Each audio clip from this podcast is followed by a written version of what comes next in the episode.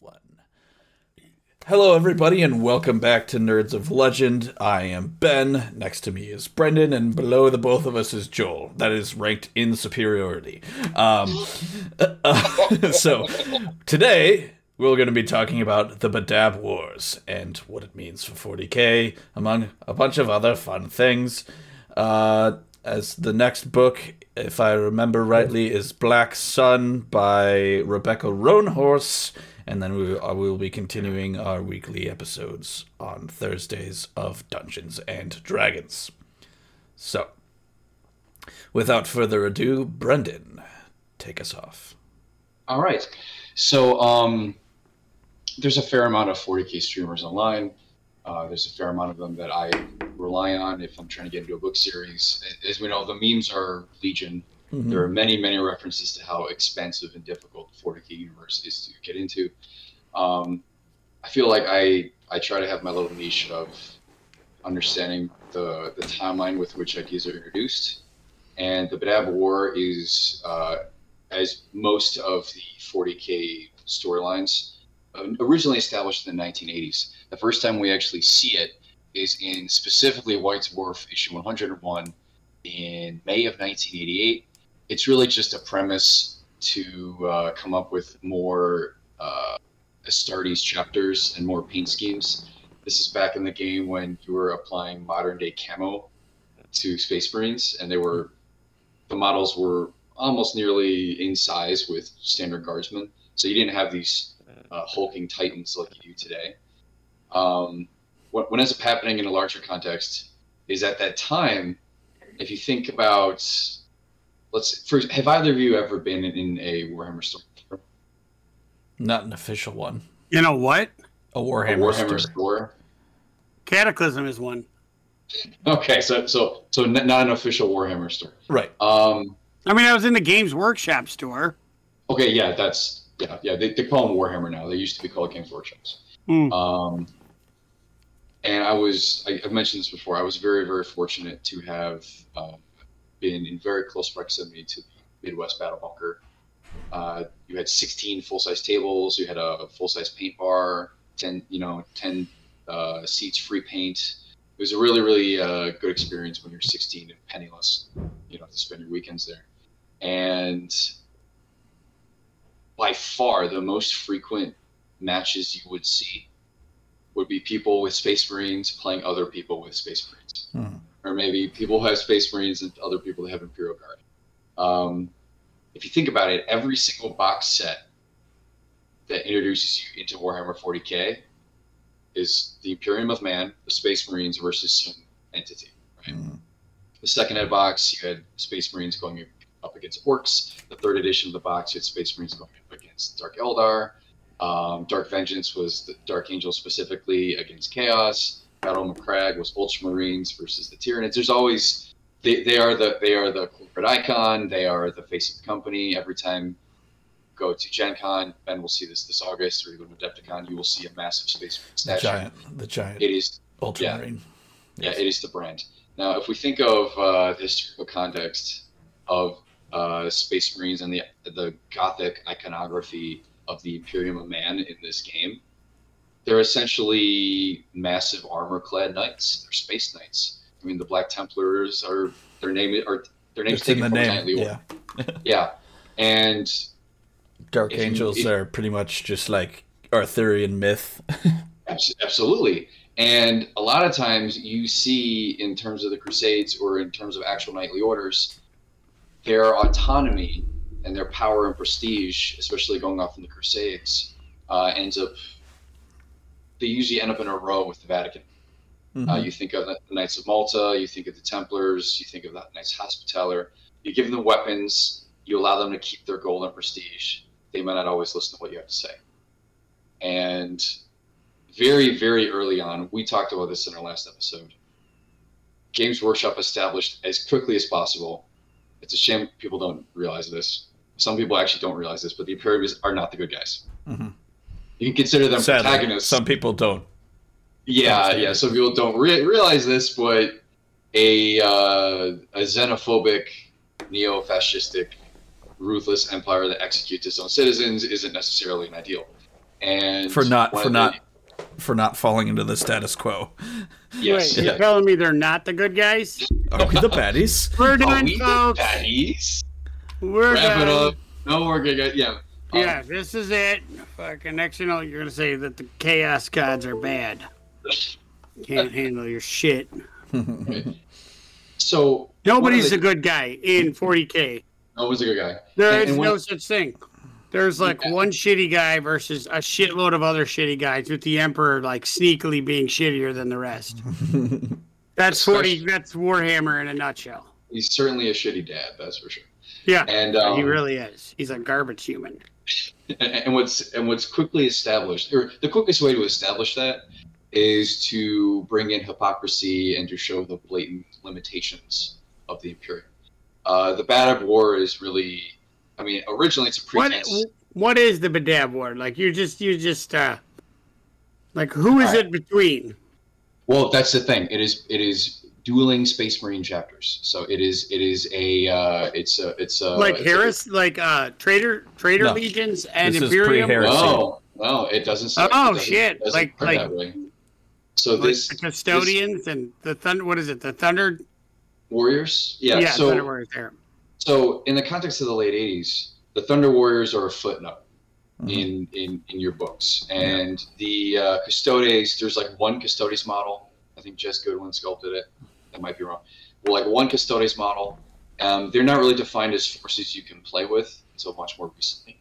So there's a lot of expansion and retcons of, of lore today.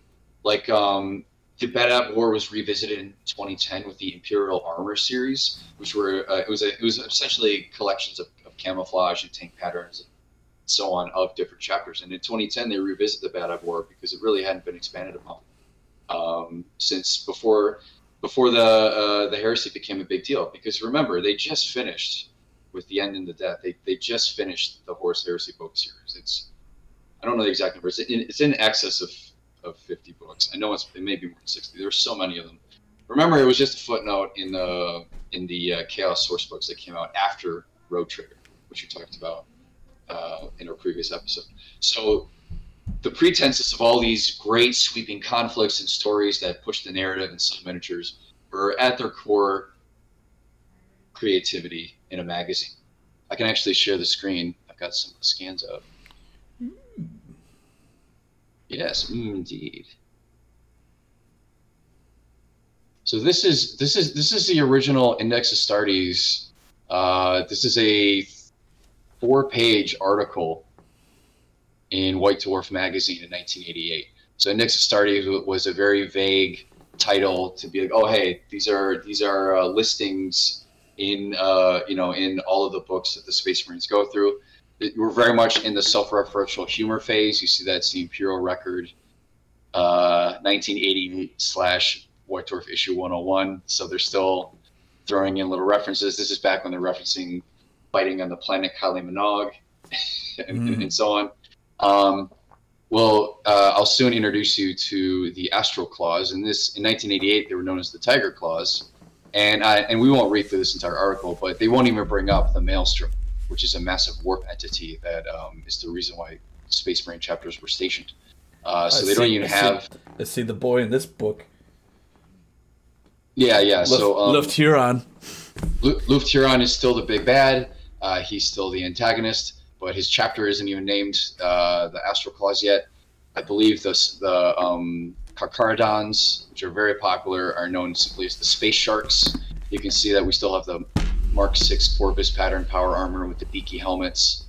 Um, you still have camouflage patterns on Marines, which is increasingly less popular by the time you even hit as quickly as the 90s. Because it's a bitch. to paint. Yeah, yeah, yeah, it- yeah. You see, the salamanders don't even have any draconian iconography. They I just forgot this- Like, I forgot the Skulls. s- salamanders used to be yellow. yeah, so the salamanders end up uh, being uh, upgraded to one of the first founding chapters. Yeah. Uh, right now, they're, they're just sort of a name that's brought up in the Badab War. Um, yeah, so like at yeah, this at this ahead. time, Joel, uh, most of the, the the chapters that we know about today, or legions that we know about today, aren't a thing. That's insane. Yeah, Yeah, it, it's essentially let's give them ideas to paint. Let's Yeah. have people buy lots of boxes so this game uh, won't show. Goes on forever. Yeah. Yeah, yeah. You see here, uh, Lamenters become far more popular. Yep. Uh, they're they're established as a Blood Angel successor chapter, and they their their long and arduous history of running into um, uh, pandemonium and catastrophe. The sad. That uh, that's established here with the Badab War. You'll you'll hear about that soon. Howling Griffins uh, become My popular. God, this col- all these color schemes are high '80s glam rock. They're very wacky. Very, like very it wacky. literally looks like the pants that, that all of the like Space Sharks. like hair bands used to wear. Yeah. So the space sharks are called the Carcharodons. They now have like they're very like Maori, very Pacific Islander now. Um, they have like tribal tattoos, and back then they're like, oh hey, put a shark on the armor. Yeah. Um, I, I believe the Sons of Medusa are retcon. Oh no, Mantis Warriors. Here's the Mantis Warriors. These these guys are pretty um, pretty uh, pre- preeminently featured in this story. So just just to give you an idea of where it started, very very humble beginnings. It's a single page, half a page of explanation of the conflict by Rick Priestley, who came up with the rules for the game, and then a bunch of art, you know, by Marines. So that's that's very simply uh, the humble beginnings of the Badab War. It's, Marines uh, errant are just black and white. It's yeah. blue and white. I'm Yeah, blue colorblind. It doesn't matter. yeah, No. so very humble beginnings. Um, so I'll I'll read from the from the 2010 revisited, and just so you have an, I'll, I'll give you some compare and contrast to just any large differences.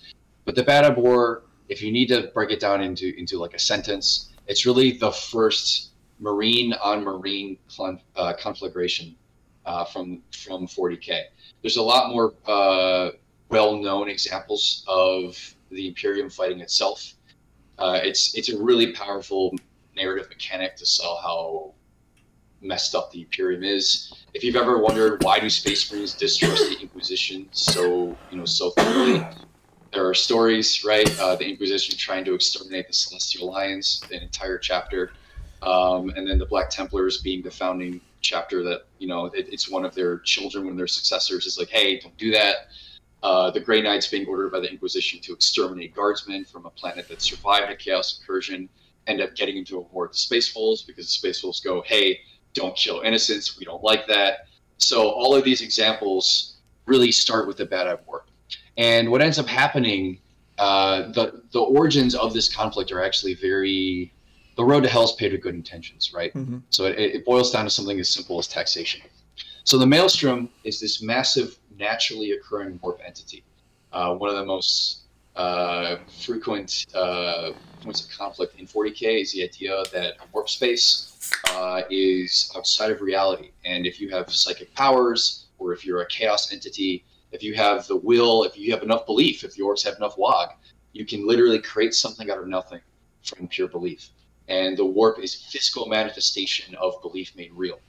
So uh, the Eye of Terror, uh, which is now split the Imperium into two in the modern storyline, is where demons and, and, and massive creatures and Xenos and, and Chaos Marines pour out into real space, is where trouble literally physically manifests. It, it's blown up the planet Cadia, it's sundered the Imperium in twain. Um, and so the Maelstrom is, is an idea of there being a naturally occurring, um, it's almost like a nebula, it's a naturally occurring uh, uh, warp space because it is there, it is difficult to police, it is difficult to protect, and aliens live inside it and attack trade routes and so on. And so what ends up happening is very similarly to the Vatican assigning knightly orders to protect the island of Malta or Sicily or areas along the trade routes of, of Jerusalem, you know, on the way to Jerusalem, the Imperium assigns Space Marine chapters to protect planets along the Maelstrom. And those chapters are grouped into something called the Maelstrom Warders and the Maelstrom Warders consist specifically of the Mantis Warriors, the Lamenters, the Eternal Guard, and the Astral Claws. Now, the Astral Claws are the antagonists of this campaign. They are a uh, renowned, venerable, well-to-do Space Marine chapter. They are tasked uh, with the primary goal of, of policing the Maelstrom with these other chapters. And uh, Lufgt Huron, their chapter master, there we go, uh, is is a, a fantastic warrior, and this is a great honor, and so on. Now, what they end up finding is they start policing this area. I believe they, I believe it goes on peacefully for about 155 years, which again, with relativity to us, may seem like a long period of time, but to Space Marines, uh, is not a long time. And what ends it's up like happening two, it's, is, it's like a deployment, two year deployment. yeah, well, yeah, that's the thing, because because if you know anything about um, astrophysics, a two-year deployment in one area, if you're going far enough away from gravitational forces, that may be a much larger period of time in another planet. So it's the Space Marines flying around in the, in, you know, in, in the warp and whatnot. This is nothing. And what ends up happening is these chapters are getting fewer and fewer resources. They're ba- they've basically been sent up to the boonies. They need to police and fight Xenos and, and, and protect local planets, but they're not exactly getting all the resources they want. And as always, they need to maintain an imperial tithe. And so what ends up happening is uh, uh, frequently Space Marine chapters need to donate their gene seed uh, to the Titanicus, and they need to donate uh, resources and so on. And the Imperial man death and taxes are no different. Uh, so Lufgt Huron is approached by what's called an Imperial Tithe Fleet, and it has the Mechanicus uh, as, as well as trade vessels and Imperial cruisers, and they warp into the BADAB system, and they, they go, hey, it's time to pay your taxes. And uh, here's the thing. Huron gets tired of paying those taxes. He his resources are stretched thin. His Marines are are, are, are fighting almost on a near constant basis, and he originally says that hey, the Tithe fleet refused to follow instructions on how to land, and they threatened me with violence. And uh, you know what? We're we're Astartes. We're the Emperor's sword. We're the Emperor's shield, and it's our right to defend ourselves. And so what ends up happening is the the Carthagins in the near west system are uh, enraged at the thought that that these Tithe fleets go missing or if they're turned away, and they send two more punitive fleets into the Maelstrom zone over the next two years. All of these fleets disappear without a trace. Now, at the same time, there's you know there's all these raiders and there's pirates in this zone and they're disrupting trade, and that must be you know who raided the Tithe fleet. Uh, we now know, in retrospect, that Huron uh, was uh, eliminating these threats to his coffers and to his resources. Now, it's it's understandable. Um, Astartes are given a large amount of autonomy. A lot of times, they're gifted with their own planets, with their own fleets. If they're if they're founding chapters, they were given massive, massive starships uh, by the Emperor himself. So there's many, many instances of Marine chapters going, uh-uh, no thanks.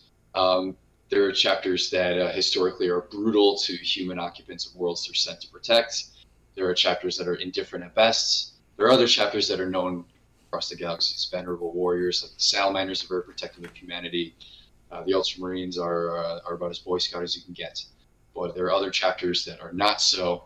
The Astral Claws can be particularly brutal.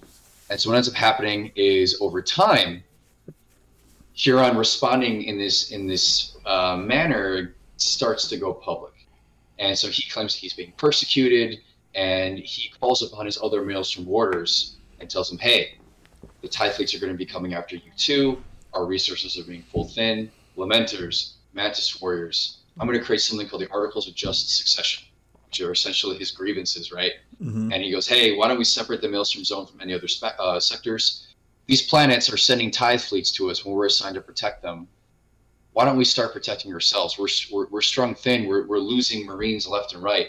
And what ends up happening is the Maelstrom warders more or less agree with Lufgt Huron, and they go, "Hey, we're, we're we're getting more and more casualties. We need to protect ourselves. If they're not going to send us the resources we need, and they're just going to keep taxing us, we need to take we need to take uh, matters into our own hands." And uh, they're continuing their holy work of guarding the Maelstrom uh, from any hypocrites. Now, as you can imagine, uh, these good intentions will soon go sour. So what ends up happening is the the Cathargo, the Carthagins that that, that have been sending uh, tithe fleets are like, hey, if these Marines are no longer taking care of us in the Maelstrom Zone, you know, we need to run to Daddy. And uh, and so they let the the Segmentum General, the uh, the Imperium uh, administrators that, that run the sector, Naval Command, uh, they ask for help, and the Firehawk Space Marine chapter is then tasked with going in and policing the area and figuring out what's going on. So you can only eliminate so many Imperial fleets before the Imperium goes. You know what? Let's let's send in Marines, and before you know it, in the year 904 in the 41st millennium. So chronologically, this is after uh, the Horus Heresy, but in terms of reality, this the storyline was first conceived of before the Horus Heresy was, was even drawn out. So late 80s, all this stuff is being written at the same time. So is it, So so so is this this is after uh Emperor got stabby stabbed.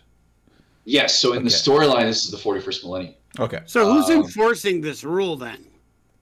Uh, the imperial the imperial tithe rule. Well, here's the, the thing: administratum.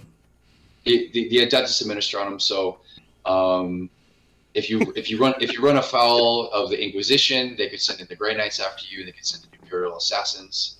Um, the Siege of Vraks, very famously, uh, the uh, administrator of the planet was getting a cult of personality going, and they go, "Hey, why don't we just send in an Imperial assassin?"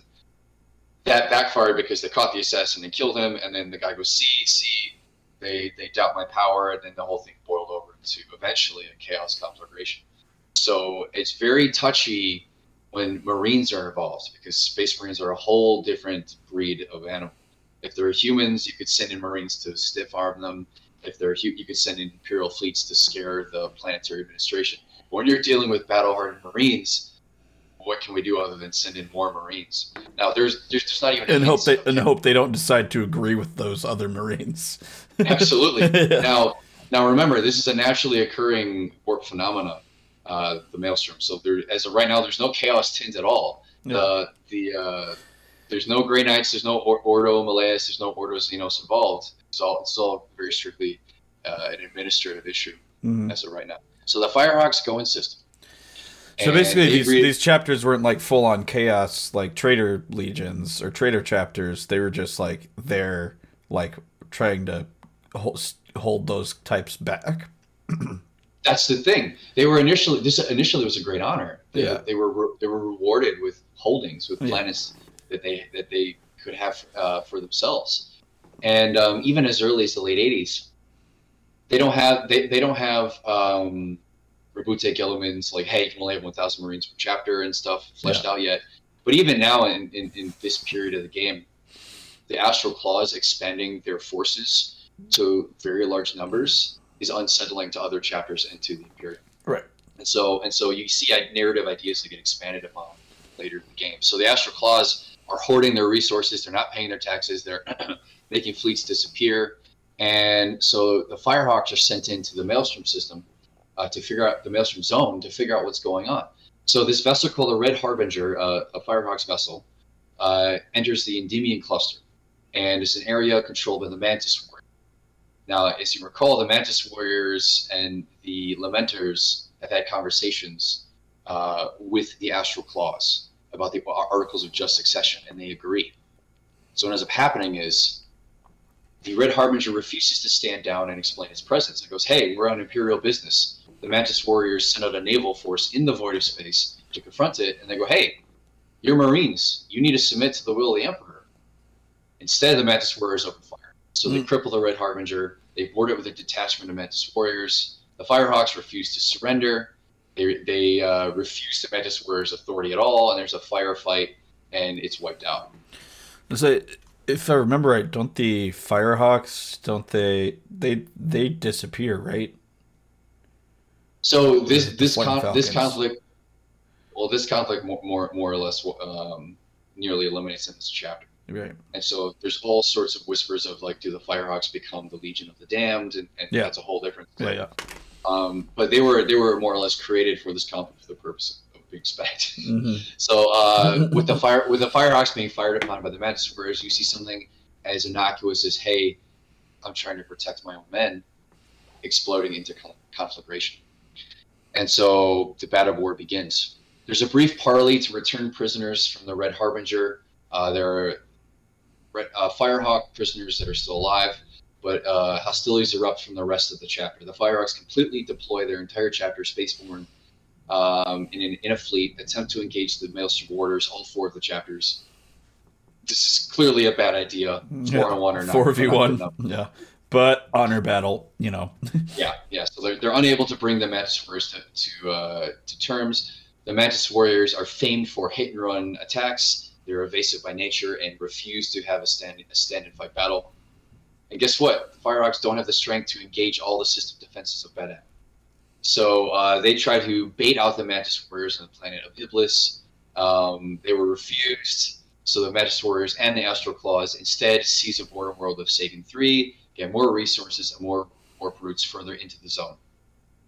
It's it's kind of ironic. This uh, ephem- uh, this this ethereal, uh, evasive, enigmatic nebula, right, is difficult to police, and therefore they need Marines. And guess what? Now the Marines who have turned on the Imperium are now using it to cloak themselves, Mhm. and so it, beca- it becomes this uh, this standoff battle. Uh, the Firehawks start firebombing Iblis and destroying uh, the only Mars class battle cruiser uh, of the Maelstrom battle fleet, the Sacred Tetrarch, in reply. So they the ship that's stationed there, they annihilate it, and of course, as always, there are to some extent civilians involved. Mm. So the Firehawks are forced into defensive. Uh, the Maelstrom warriors uh, warders outnumber them and try to oust them from the zone by force. Uh, however, then the Firehawks go, "We need more Marines," and then the Marines errant arrive. So you can see that this is starting to balloon out of control very quickly. Yeah. Now, this doesn't significantly change the fortunes of the Firehawks. The Marines errant, uh, their, their uh, strike cruiser elements use half of their forces to protect Imperial shipping because while this whole thing is going on, the Imperium still needs its shipping protected, the whole purpose for why all the Marines were sent here in the first place. So you see a lot of mismanagement of Imperial resources. Again, you see an, another example of, uh, of the massive uh, administration across this, the cosmos being uh, strung thin, and all of this red tape getting in the way of this uh, of the Imperium functioning. And uh, it's like, hey, you know what? The Astral Claws may have overreached. They may be the antagonists uh, for this entire conflict. But again, their decisions were based in truth. And, and we see the Imperium is not exactly run in ship shape. Right. In fact, uh, Roboute coming back, the first thing he goes is, the first thing he says is like, "What? What? You worship him as a god? What he expressly, the Emperor expressively told you not to do." Yeah. So this is, this is a, a very, very common. You theme. worshipped him when I expressly told you not to. Yeah, yeah. So this is another case of, of hey, you know, the Marines errant. Hey, we're gonna help you with some of our guys, but we, you know, we still have our duties. Meanwhile, the um, the Maelstrom Warders are fight are fighting to to exist at this point. Yeah. Now the now the uh, the Marines errant also uh, then uh, here's the issue. If you remember, one of the chapters known as the as the Lamenters um, threw in their lots with uh, the Astral Claws and with the Mantis Warriors. Now the problem Weren't the is, Lamenters like tiny? That was a tiny chapter. yeah. So so they are uh, they are a successor chapter of the Blood Angels, and so successor chapters are those that are founded after the Horus Heresy. And so after the Horus Heresy, because of this massive Because all the legions I- have to be broken into a bunch of tiny pieces. Exactly, because you have this Star Wars prequels level of ridiculous combat and it tears Right. the Imperium to pieces. They have rules in place because Marines can get out of control. So now you can only have a thousand Marines. You can only have so many. I think you only have what ten companies, and Yep. and there's limitations on how many spaceships you can have. And so what ends up happening is the Lamenters, having been founded as a successor chapter, can only be so large. And the Astral Claws, they're not playing by the rules. Yeah. They're not they're Um, not listening. Yeah, they're not donating their gene seed to the Adeptus Mechanicus, which we find out later actually is is for good because Belisarius' Cawl um, comes. I want to do an episode on Belisarius. So is this listened so at this point he is like a sociopath. does that mean at this point like the Adeptus Mechanicus like is like questionable? Do you mean by that or So, so by this point in the narrative, the Adeptus Mechanicus is already established in Rogue Trader. It's it, Yeah. it- it's the Imperium, the Ordo um, uh, Assassinorum, and, and the Ordo Malleus, and all this stuff are actually defined very early on in the very first rulebook. Huh. But we don't have an idea of their size, of how many there are. You don't get to play them as a faction really. I, I remember in the late '90s, early early aughts, being like 11 and 12, and, the, and I remember there's a, a mail order program called Skulls, where if you buy enough minis online, you get points called Skulls, and you can use them. You buy enough stuff, you get free stuff, and you could get exclusive skulls uh, Adeptus Mechanicus miniatures, Mm. and you get you get a set of them if you you had to buy like two grand worth of minis. Oh, never And- mind. and- Fuck and that. get 'em in- Uh, at least Yeah, they're yeah. consistent. Their business model has not changed Oh no! in the No, as a- decades. I spent all of my formative years of my childhood buying very small amounts of miniatures from older hobbyists who were trying to offload their junk and looking at painted minis and magazines going, how will I ever obtain these? Um, a- a- as Ben and I now know, you get, a I- I- basement, you get a basement and things start to get out of hand. yeah, but when you're 11 and 12, all you can do is look look in the. I don't. I don't have that issue. All of this stuff is my wife's stuff. Down there, like. Hey, you got a little. went- You have a little like cave that you could turn into into a paint workshop. Why would I paint? Oh, fine. Be that way. You haven't tried it. I have tried it. I painted a shitload of D and D minis. That was terrible. Liar. Being Well, that's why I have a paint bar. So if you don't want to paint in your basement, I'm 15 minutes away. no, I, I need I need the colors because like colors not good with. Um, Gotcha. I literally need them to be like ultramarine blue. I need the bottle to say it. I'm like, all right, right, I can do that. I can color match. I just can't pick it out Mm. myself. Yeah, and um, the the, the Color hand-eye, blindness. the hand-eye coordination of painting. I, I, That's I'm the glad- fun part. Yeah, I'm glad. I, I'm glad I had my teens to to sort of fumble around because I have a lot of friends who their initial um, reservation, even getting into the books and the story, is how do I paint these minis? No. And so it, so I was really lucky to to have the battle bunker around to uh, to fumble around and and and ruin some plastic. And then I just went full send. And Ben, ben is clear. He goes, he goes, I'm gonna slap some paint and get going, which is very orky. I just did. I just did what my faction calls me to do. I just the- find it yeah. funny. Like as a person who, like, I, I- when it comes to the role playing and all this stuff, is I'm the newest one to all of it. Mhm. Like Dun- Dungeons, Dragons, Warhammer, all of it. Like I started in like 2017, and um, all of you were like deep into it years before. No, I got. I feel like I got into Warhammer later than you did. I just did. No, we're talking all of the, the Oh, okay. tabletop. You were playing of the nerd 3.5 and all the other Yeah. stuff then. And like, I, I'm fascinated by the fact that Warhammer seems to have created, and I know I'm totally detracting from everybody, from the entire topic you have. But painting is not what I would be like. This is the selling point for my entire thing. You're going to get these minis, you're going to pay tons of money for it, and then you have to do all the work to paint it. Put it together found a- and paint found it. a- You're forgetting the part. You're forgetting the it. put it together part. Yeah, and a group of nerds are like, I've never been so mm. turned on in my whole life. And you're like, how the fuck does that happen? Because you tell me I'm going to be able to play a game, but I've got to assemble it and color it first. I'm like, fuck this. Well, game. I'd say I'd say it like started based off of like that. You know, there's it started based off of you know it was a hobby store, and they're like they had you know they were selling model cars and shit. I assume first. Yeah, yeah, we, like that. We, we, we, we covered this in the previous episode, Joel. They're, And then- Yeah. just trying- But you could tell it to me all day long. The Yeah. fact of the matter is that it is a booming business.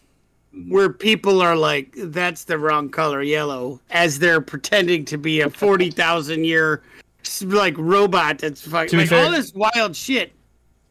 And you're like, To be fair, if you, someone yells at you, you can just go uh, that it's the wrong color. You just go fuck you. It's a successor chapter. Yeah. Oh, it's a it's a variant, or Yeah. oh, it's, it's my own chapter, and and so you see, I like just leaving it with fuck you. Like, Yeah. I mean, I don't know there you go. why you gotta The- give all the extra words. Yeah, yeah. I mean, I mean, you look at this at that first uh, four pages in White Dwarf about the Badab War, and that's what it is. That's just hey, let's get the juices flowing for a bunch of teenagers. Uh, give them some Yeah. ideas about how to I'm. I mean, it, it's wonderful because people have like, when we went to Cataclysm the first time, I don't know if Ben was there, but like, I went there and like, the guys could not stop to show you their displays of all the armies they painted, all the vehicles they painted. And like, it is definitely like an autistic's dream, like to be able to be like, ah, you come to talk about the one thing I love more than everything. Fuck yeah. And not only is it like, the thing they love, but it's like now it's cool. Like not only is it like I love this, you're like holy fuck, I love this too. And they brought all these people together, these socially awkward nerds who now are like I love this. You know, I I I, I like how you're pretending you're uncomfortable, like you're not the most sociable one of the group Yeah. that presents better than all of us. Fuck off. to be fair, being very detail oriented about a very nerdy subject, having spent a lot of my a lot of my White Castle money, you know, at a hobby store in my teens, seeing uh, the video games selling as well as they do, seeing Henry Cavill getting the keys to the kingdom with the show, being executive producer. You, Dude, if it's you- gotta be awesome. if you told me at 14 and 15 that it would reach the the heights of Mhm. of being being other than Harry Potter and James Bond, like the the preeminent UK uh, IP export, Yeah. I'd be like, no way. But And that's, that's fact- also like It's just telling, interesting because I feel like it's it's this is still off topic, but it's like it's it's sort of like in the middle of a renaissance right now with tenth ed. They just made it more Oh yeah, accessible than they ever have before. they in yeah, yeah. addition, go ahead. in addition to that, like you think about it, like I was raised, as I say all the time, part of the Satanic Panic, and the mm. fact that D and D is out in the open now and not played by a bunch of occultists in their basement. Like mm. you would have told me that in the '80s, I'd have been like, "No, that's not possible because the devil isn't. We have to defeat the devil." But no, it's everywhere. I have a shitload of shirts that I play that I wear that have Dungeons and Dragons stuff all the time.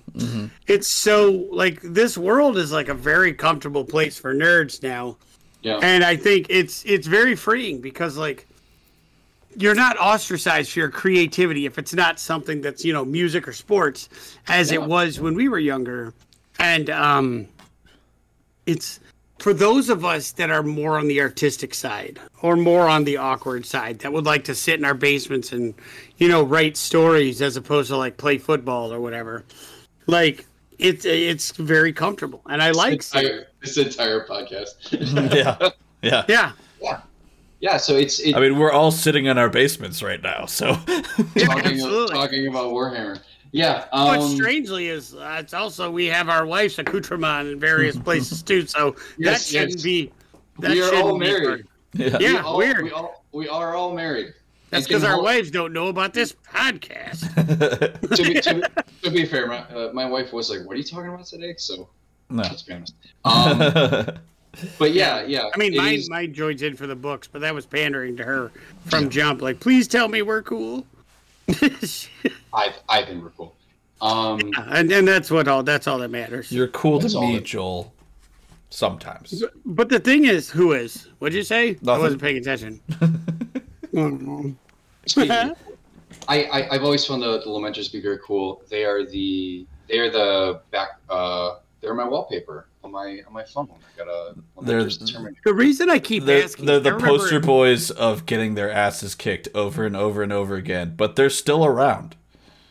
Yes. Yeah, they- I just remember an Adeptus Ridiculous episode about the the Lamenters where they keep talking about how they have to go through this thing where they cannot get any more, like they got to go hundred years or some shit where they can't get any Yeah. more recruits, and so there's like two left or some shit, and I'm like. They get owned constantly, and they're always like, "All right, no recruits for hundred years," and there's six of us left. that was that was my introduction to the Badab War. Um, being being a Blood Angels player, that is that is in terms of a fighting game, they're my main, right? They're my premier faction is is, is Blood Angels, and the Lamenters are a successor. So they are a chapter descended from Blood Angels gene seed. So reading up on my chapter, reading up reading up on, on what I play, I first you know um, learned about them, and I'm like, hey, how do I trace the this uh, trail of grief to its beginning. Uh, the Lamenters were, you know, their genesis comes from the Badab War, and this is their first story of of of uh, you know. Some people say they're cursed. Canonically, in the story, they're they're said to be one of the only Blood Angel chapters that has conquered the Red Thirst and the Black Rage, um, at least more so compared to the other ones. But they're always dour and they're always melancholy Mhm. and I Yeah. wonder why. Um, so the issue that happens Because they, here they is neglected all the cool parts of being a vampire. well, well here's here's the thing. So so the Lamenters are loyalists. They're fiercely loyal to the to the Emperor, but their numbers are being stretched thin. They've thrown their lot in with the Mantis Warriors and the Charnel Guard and the Astral Claws, Um, they want some camaraderie with their fellow chapters in the Maelstrom, but it's starting to get out of hand. And and like we did not sign up for piracy. We just did not didn't want to get taxed all the time. we did we did not sign up for piracy. Yeah. We're just not we're just not getting more you know more ammunition. And so what ends up happening is the and Firehawks the, The Firehawks are getting hammered by, by the, the Mantis Warriors, and they request aid from the Marines Errant. And the problem is, Marines Errant and the Lamenters are tight. They are bros. They Oh. are so close as chapters that they, in fact, have a blood oath. So the they have these they have these honor these honor binds together. The Marines Errant and the Lamenters are really close. They both fought in the Corinth Crusade in 698. Now, this is the year. This is year 904. So, a little more than 200, um, 200 years for Marines in space travel is nothing. it's like and five so years later.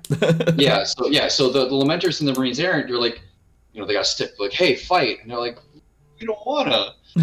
and so they were essentially they were they had series of uh, of actions that had no results they they they were pulling their punches they did not want to kill their their their battle brothers and were avoiding conflict Yeah. which was t- ticking off the rest of the chapters left here on and the Mantis Warriors. yeah, yeah, they were not happy. So what, so what ends up happening is the executioners were then blood sworn to help the Astral Claws. So the executioners send a small force to the zone on the side of, of those who are rebelling. And so you can see, it's just like World War One, right? Yeah, Everyone's yeah, it's just like- to protect each other, and it's becoming this. this it's getting out of hand. Yeah, it's literally World War One because it's like, hey, we we swore that we'd always help you in this thing, and then you know it starts off this whole like chain reaction of just like ever expanding, fighting countries or ch- chapters in this case, but countries. yeah. And so at this point, the majority of the combat is happening in in the void. It's all space battles. Mm-hmm. The uh, Battlefleet Cathargo, the the trade lords, those that the Marine chapters were sworn to protect, effectively are knocked out of the war by the end of a year, and it very quickly becomes a purely Marine versus Marine conflict within within a year. Hmm. Marines errant get weakened and enraged, um, or um, they get engaged by Mantis warriors. Uh, the Mantis warriors uh, destroy their command structure. The Marines errant retreat. And so the problem is none of these chapters is being eliminated. They're just getting very, very high rates of casualties. So what do they do? They keep asking for more Marines. Yeah. At this point, by 905 in the 41st millennium, so it's it's it's just it's already just been a year of open conflict. The High Lords of Terra, th those who um, run the Administratum and run the Imperium, go. We can no longer ignore the Maelstrom. It is. How it many is- years have they been fighting at this point in time? A year. There's been an, an entire year of Space Marines killing each other. They go, we have, that sounds like a, this sounds like a history class. yeah, yeah, yeah. yeah. Where they're We have- like, hey, they're fighting over Yeah. there. Like, Uh, We- next step on the docket. Uh, yeah, yeah. We have eight Mer- Space Marine chapters in open warfare. They've, they've just, they, they've and how many are there at this time? So, so t- technically, there are 18 founding chapters. Two of Right, them I- we're going to speak about, and I, I think there's what like a total of a thousand chapters. If a thousand Marines is, is supposed to be like the, it, the number is is mercurial. It's always shifting. Yeah, Yeah, so you, you had changes based 18 on- legions, and of like of that, you've got a thousand chapters, half of which are now gone. So around maybe around 500 Space Marine chapters. Okay, so Yeah, a yeah. lot. Yeah. So But, um, several. Yeah. But if you th- if you think about it in a quantitative sense, in a mathematical sense, the Imperium has what like a billion worlds, Yeah. something like that. It- a it's- million. a million, yeah, a million worlds, billions of people, trillions actually. So if you have a million worlds and only 500 active Space Marine chapters, those, those you do not have the numbers to maintain your holdings. Yeah. And so the Maelstrom Zone going bananas into open warfare is not something that you can deal with when it's uh, when the whole purpose of sending Marines there in the first place was it was a major trade route. They're like, this is getting out of hand. Right. Mhm. What do they do? They send Segmentum Solar reserve naval vessels. They send the Inquisition. So now the Inquisition is involved. They Oh, good. demand- And they never make and they and they always and they always make everything better. Oh yeah, yeah, the yeah, yeah. Inquisition don't cause any problems whatsoever. Spotless. spotless. They- Spotless I would go so far as to say flawless, flawless implementation. flawless. Yeah, And- zero issues ever. So what? So what do they do? They enter the system. They they demand everyone stops fighting. They're like, hey, That's those, it. So, Yep. You know, hey, hey, hold on. this public public messages to like everyone stop. Those who those who who uh, who join the secession. All of So you they're surrender. essentially they're like a they're like a celebrity who's like, hey now, tweet sent. Yes, Done my yes. good deed. Hopes and prayers. I just I just Thoughts and prayers. Yeah. I just cause world peace. It's like the Kylie Jenner Pepsi commercial. Like I stopped all violence by opening Pepsi. Right? It's like no, that's not the case. don't you remember the, the years of peace that ensued following that? Oh yeah, right. Oh oh wait, no no. According to my notes, that didn't work at all. Mhm. Um, so Are you? This is why you don't understand anything. so what did they offer in exchange for surrender? uh, not Inquisition. destroying them outright. There you go. Yay! There's yep. something. There's the caveat. Yeah, yeah, yeah. and so and so You Luke stop it, or I'm gonna punch you harder. yeah, so Luke Yay. Tehran immediately rejects this. So the, the the Inquisition declares that all secessionist chapter masters should be arrested. All of their rights, all of their holdings, all of their resources are forfeit. They are now officially um, traitors to the Imperium. yeah, And so they spend the, they're the they're better, uh, excommunicado or whatever.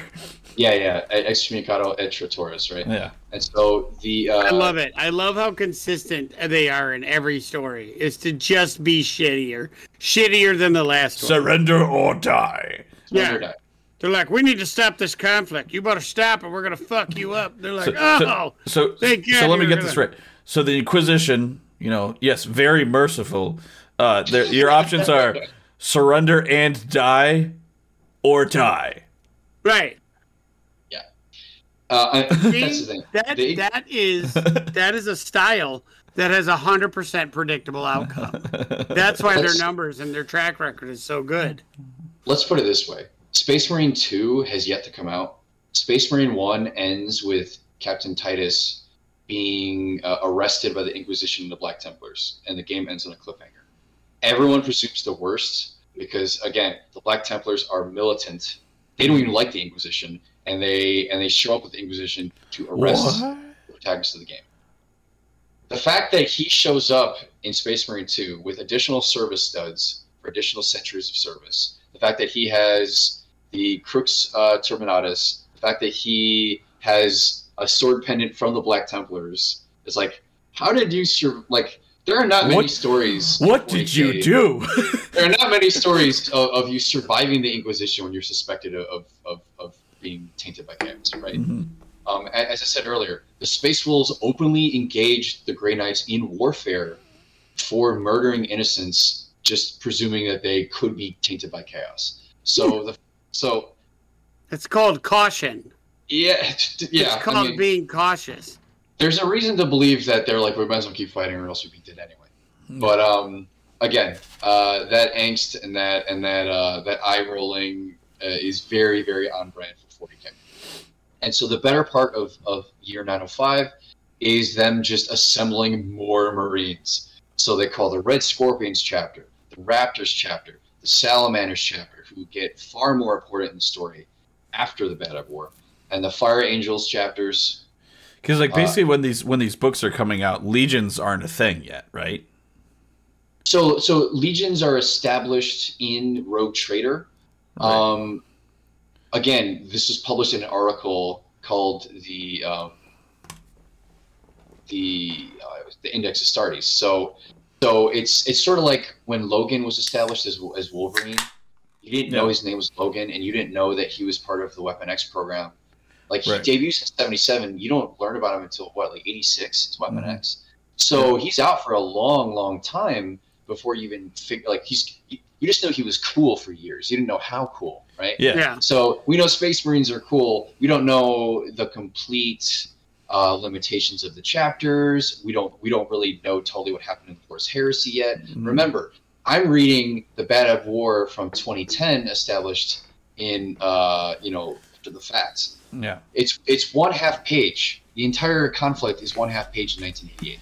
Yeah. In fact, we they don't even have the uh, the maelstrom yet. It's just considered a, a, a marine on marine conflict. So so a lot of this is retroactively grown, and you can see the glacial speed at which the hobby kind of grows. I mean, I'm in I'm in my mid 30s at this point, and two of the Primarchs are alive at current story. If you told me when I was 12, that I want I want the lion so bad. that- I that the can't wait for the lion. back, like I wouldn't believe you for a second. So Mhm. the fact that the fact that Roboute is back and Lionel's back, the fact that they've established that the psychic entity of Sanguinius is not destroyed, there's a chance, you know. So I mean, the fact that, that this stuff has happened, anything can happen. in this story. But this stuff moves about at the speed of comic books. It take it takes its time. I just want I just want hermaphrodite uh Fulgrim to show up because that'd be hilarious. Yeah, or a, or a or crow crow mutant. Cro- Corvus Chromium Corax. Corvus and Yeah, and Corvus uh, and and Wolfman uh, uh Wolfman Leman Leman Russ. Russ. Yeah, yeah. That'd be great. absolutely. So yeah, Salamander Yeah, so- uh freaking uh, uh salamanders. Uh Vulcan. Vulcan showing up and he's like half orc now because his DNA fused with the with the beast. It'd be wild. Anyway, sorry. Vulcan So- is a, there is supposed to be a return for Vulcan, correct? He he is he is alive with the story, and uh, people have money, so science point to Yeah. Science point to yes. That's point to yes.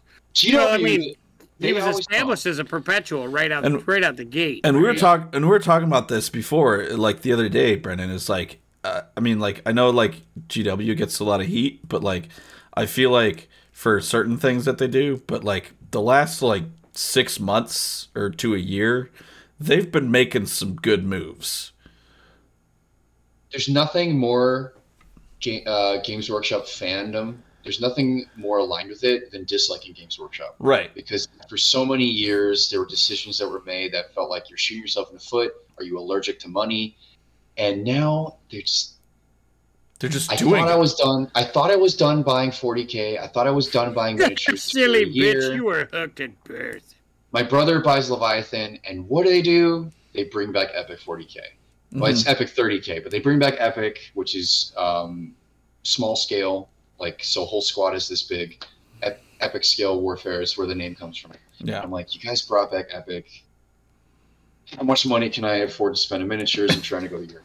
what's Right, what's, what's just- my monthly spend What's my monthly? Yeah, so just, just when I get out, they pull me back in, and it's just, you're just uh, the the the imperial tithe. Yeah, it's just like uh yeah, I was talking to another friend of mine who's a big 40k guy. He's like, he's like, I I was giving you all my stuff because I was good. I was done with 40k with 9th ed, and then 10th ed shows up and he's like, actually, this is really good. So I'm I'm back in, boys. Finally introduced. I'm gonna need that back, Ben. yeah, yeah, finally introduced downloadable army lists, it's all it's all on an app. It's all online. It's all like the the Leviathan rulebook that came with the box set yeah, has so much. It's so good. It's got so much in it. yeah, I'm at the point now where I can't believe I ever didn't want Primaris because the miniature, like the larger scale, they just look so good. Like I can't even look at old tax squads anymore without going, oh, they're too small. it's so No, much so easier there's- to paint. There's so much easy to paint. You got these big hulking, uh, you know, post-human, uh, tra- uh, transhuman individuals on the battlefield. It looks so cool. Yeah, so they they, they got my wallet. It, it's hooked. Hooked Look at, look at this captain. Look at it. He's so It's pretty. too, it's too cool. It's too cool. He's got the base and everything. Yeah. He's so pretty. No, my, my, my favorite part of the Badab War is what is how they the Inquisition handles their their investigation. So, after a year of raising uh, Fighting. multiple Marine, Oh. Marine chapters, yeah, so a year of fighting, and then they spend the better part of the year 905 Terra um, collecting uh, Space Marine chapters to go into the Maelstrom and this once and for all. The Marines Errant and the Firehawks, the two chapters they sent to quell the the, rebellion, place. are ordered to stand down for questioning. So they they basically disengage from the Maelstrom for the better part of a year to be questioned by the Inquisition. So that so then all these other you know chapters get to like just sit there and rebuild. Exactly. Yeah. Again, more examples of administrative misuse, right, Mhm. and mishandling.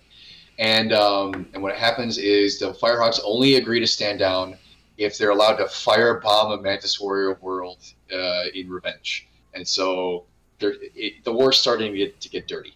Yeah.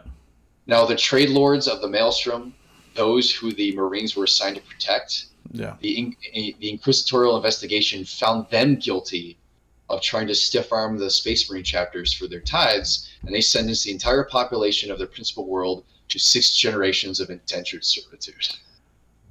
so there you go. You know what? We need a scapegoat for this marine marine conflict. You guys were too hard on the astral claws. We're gonna put this on you, and they're all forced to be slaves for six generations. So, so this is like they. So, are these guys the actual ones that like caused like they sent this tithe fleet or whatever, or? So they're the ones that sent uh, provisional naval ships along with the Mechanicus to collect the dues on behalf of the Imperium. Yeah. And so without any evidence that they were going to go there in the first place obviously yeah so so those who were sent to collect the taxes on those who were rebelling were found responsible for starting the conflict because they not a bad move honestly that's like that's like the that's one of the first things i've heard by like the inquisition inquisition as a whole making like maybe an okay play i was gonna say like you know the astral claws bungled this they did not handle this properly this is one of the few stories with Inquisition, they've been much worse. Yeah. They, they've ordered the extermination of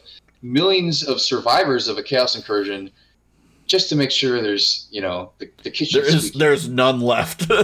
right, right, right. And so this is almost like, hey, it's, they took their time in investigation and they, they're not wrong. Yeah. You know, yeah. So then, uh, so the Battle of the Silent Reach happens in, in 906 of the largest naval battle of the war. The combined fleets of the Red Scorpions, the Segmentum Solar Reserve, Lamenters, and Battlefleet Maelstrom all collide in conflict. Mm-hmm. Relatively few vessels are actually destroyed, and it was determined as an inconclusive battle. So with Marine on Marine, it's still we're two years into this conflict, and it's still more or less a draw. Because unless they're like one has overwhelming force over another, it's just gonna like it's just stalemate. I assume, right? yeah. just because that's how yeah. Marines are.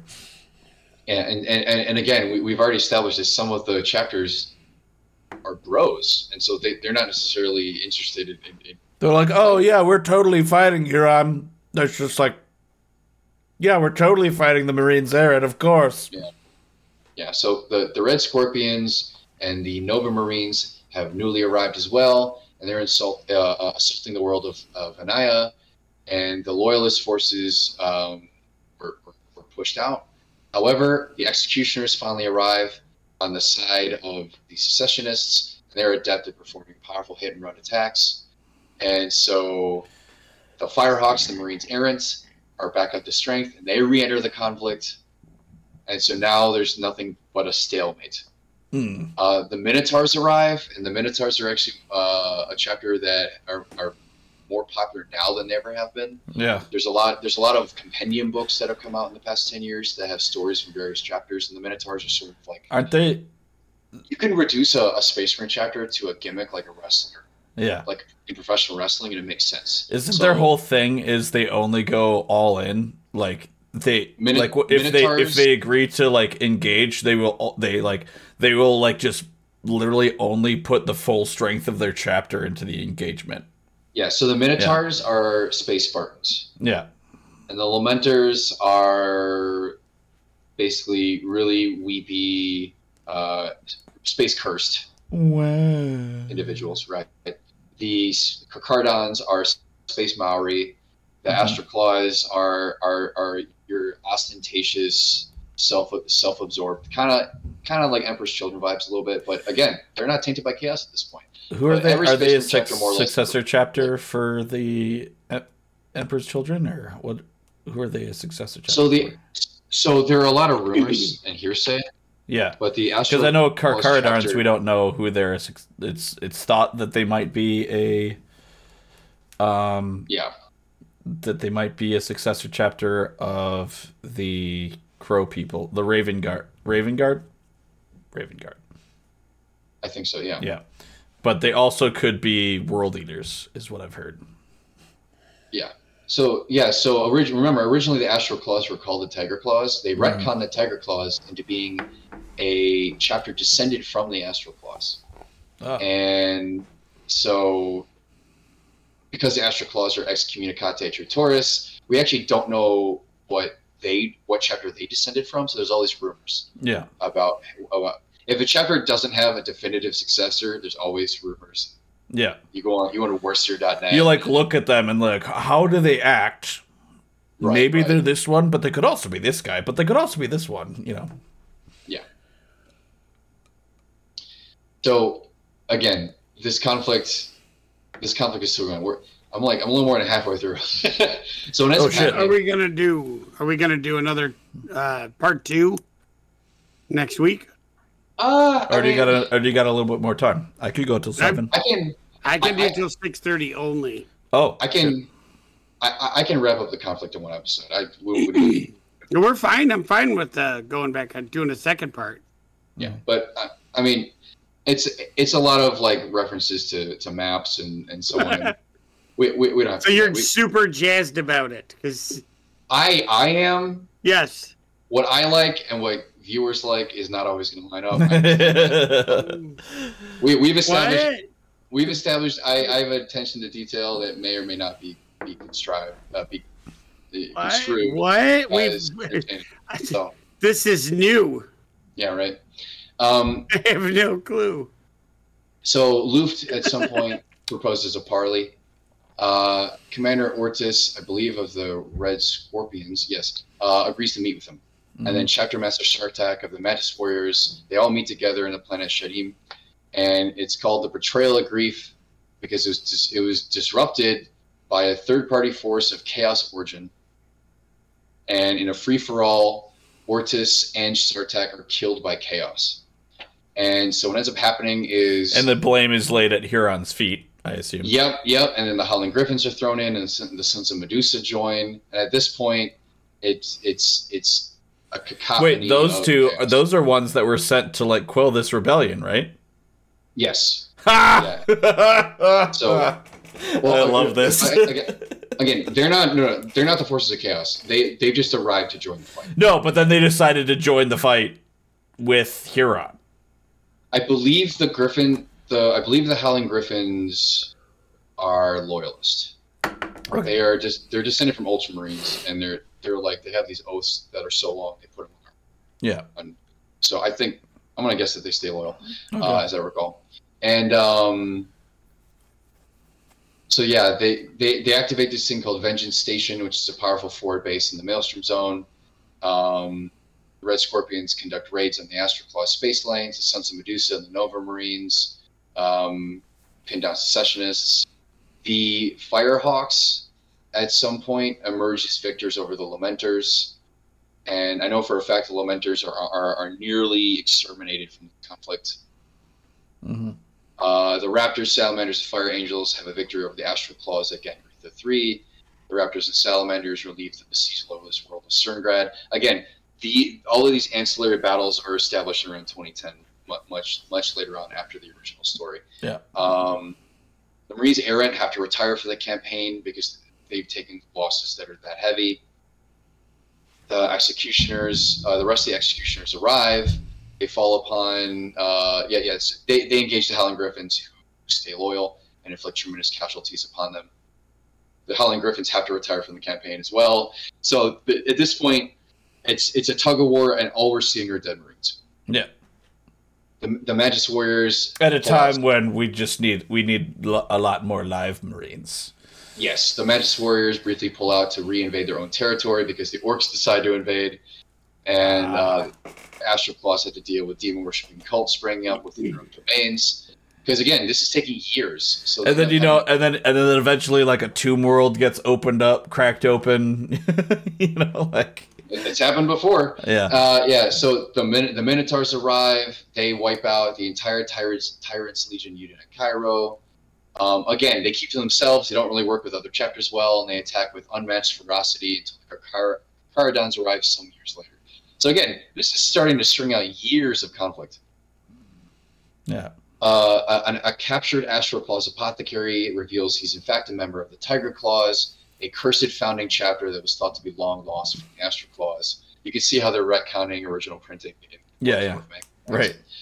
Further inquisitorial research establishes that Huron had with, withheld his gene seed from the uh, the Adeptus Mechanicus intentionally because he was trying to enlarge the size of Astral Claws beyond Codex Astartes norms. Mm. He was secretly trying to rebuild his formerly extinct successor chapters, hiding their numbers and cooking the books within his parent chapter. Mm. So that's why they were able to take so many losses but not lose fighting strength because he's trying essentially to. He's been like hiding gene seed for a while. Yeah, yeah, subvert, uh, subvert um, numbers. Yeah. The Inqu- Inquisition does not like this at all. Um, they they discover the ally, ally, allied themselves with heretic scavengers in order to recover buried weapon stores. And what happens? The loyalists move to intercept. The Sons of Medusa come in. The exorcists arrive. The exorcists are so hardcore that when you join their chapter, you are uh, possessed by a demon, and then they excise it from you, so you know how it feels. Uh, so these guys are hardcore. The Exorcists. And either you get, and either you die or you get rid of the demon. Yes, absolutely. And they're so hardcore that they they can't agree with the Sons of Medusa on how to. They can't even agree with each other how to attack. And so what do they do? They remove the the exorcists and assign them to a different force. So you just see there's no one's getting along. There there's issues with with uh, uh, the way the Imperium is run. There's issues with how the chapters can even uh, get along with each other. The whole thing is just a very uh, it's a red spot on the Imperium. It's funny because I- like you read like I a believe you need a part two.